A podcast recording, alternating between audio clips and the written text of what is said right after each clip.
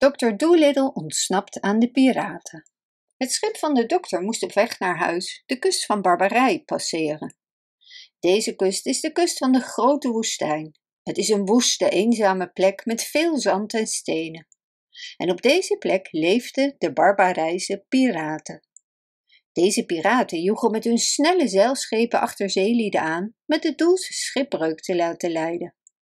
Als een boot in beslag namen, zetten ze de mensen gevangen, namen vervolgens alles mee wat er op het schip was en lieten daarna het schip zinken.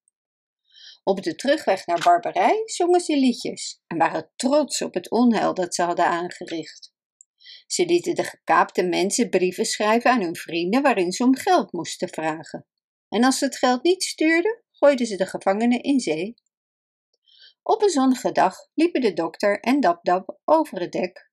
Een lekkere frisse wind blies de boot voort en iedereen was vrolijk. Weldra zag Dab het zeil van een ander schip een heel eind achter hen, aan de rand van de zee. Het was een rood zeil.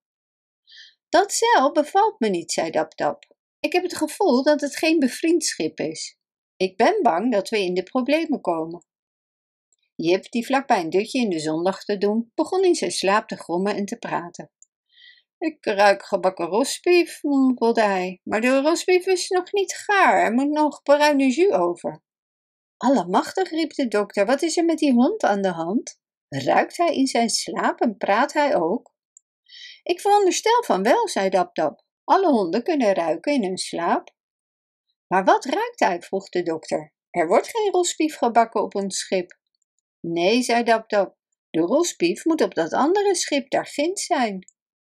Maar dat is tien mijl verderop, zei de dokter. Zover kan hij toch niet ruiken? Oh ja, dat zou hij wel kunnen, zei Dap Vraag het hem maar.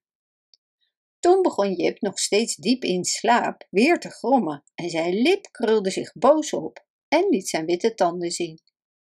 Ik ruik slechte mannen, gromde hij, de ergste mannen die ik ooit heb geroken. Ik ruik problemen. Ik ruik een gevecht. Zes slechte schurken die vechten tegen één dappere man. Ik wil hem helpen. En woef, woef. Toen blafte hij luid en werd wakker met een verbaasde blik op zijn gezicht. Kijk, de boot komt dichterbij, riep Dap Dap. Het zijn slechte zeelieden, zei Jip, en hun schip is erg snel. Het zijn zeker de piraten van Barbarije. Nou, we moeten meer zeilen op onze boot zetten, zei de dokter, zodat we sneller kunnen gaan en weg van ze kunnen varen. Ren naar beneden, Jip, en haal alle zeilen die je ziet. De hond haastte zich naar beneden en sleepte alle zeilen die hij kon vinden omhoog. Maar zelfs toen ze al deze zeilen hadden bijgezet, ging de boot lang niet zo snel als de piraten die steeds dichterbij kwamen. Dit is een armzalig schip dat de prins ons heeft gegeven, zei Gup het varken. Deze oude schuit is het langzaamste schip dat hij kon vinden, denk ik. Kijk hoe dichtbij ze nu zijn. Je kunt de snorren van de mannen zien, het zijn er zes. Wat moeten we nu doen? Toen vroeg de dokter Dab om naar boven te vliegen en de zwaluwen te vertellen dat piraten achter hen aan zaten in een snel schip en hen te vragen wat ze moesten doen. Toen de zwaluwen dit hoorden, streken ze allemaal neer op het schip van de dokter. Ze zeiden hem dat hij een paar stukken lang touw moest ontrafelen en er zo snel als hij kon een heleboel dunne touwtjes van moest maken. Toen werden de uiteinden van deze touwtjes aan de voorkant van het schip vastgebonden. De zwaluwen grepen de touwtjes met hun poten en vlogen weg, de boot voorttrekkend. Een paar zwaluwen samen zijn niet sterk, maar het is iets heel anders als er heel veel bij elkaar zijn. En daar vastgebonden aan het schip van de dokter hingen wel duizend touwtjes.